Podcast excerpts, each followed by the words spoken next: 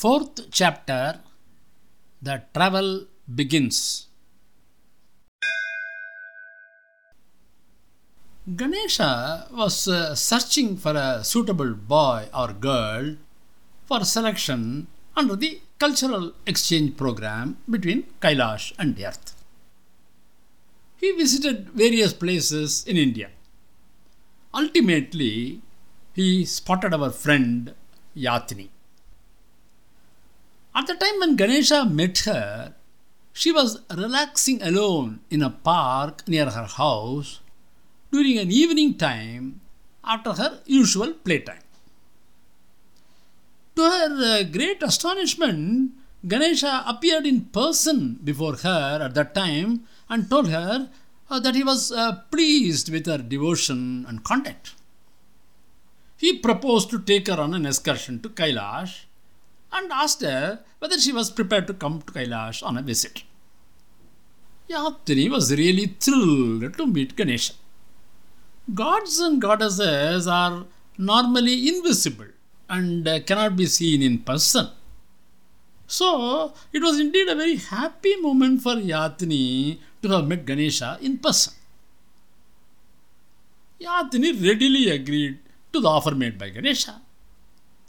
Ganesha then said that he would come along with uh, Siddhi and Buddhi and uh, meet her parents and grandparents. The next day, Ganesha came along with his uh, wives as promised and uh, met uh, Mututata and other family members. He explained the proposal to them and uh, got their consent to take Yathni on this uh, grand excursion. He brought the Pushpaka Vimanam to take Yathni to Kailash. The Pushpaka Vimanam is a unique aeroplane. But you would not have seen this plane. Nobody would have seen this. Because this plane belongs to a very early period called as Treta Yuga in Hindu mythology. It is a celestial airplane. It is a self propelled plane. There are no pilots. It is propelled by what is known as mantras it will take off and land at the touch of a button. The Pushpaka Vimanam was uh, stationed in air outside Yathni's house. Nobody other than Yathni and her family members could see it. Ganesha talked to Mututata and other members of the house. He explained the details of the excursion, which uh, consisted of two halls one at the north pole of the earth and another at the moon. Yathni was given a warm send off by her parents and grandparents.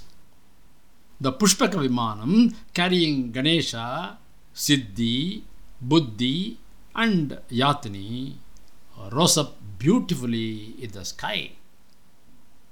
As the Vimanam rose up and up, Yathni witnessed a panoramic view of the earth below and the blue sky above.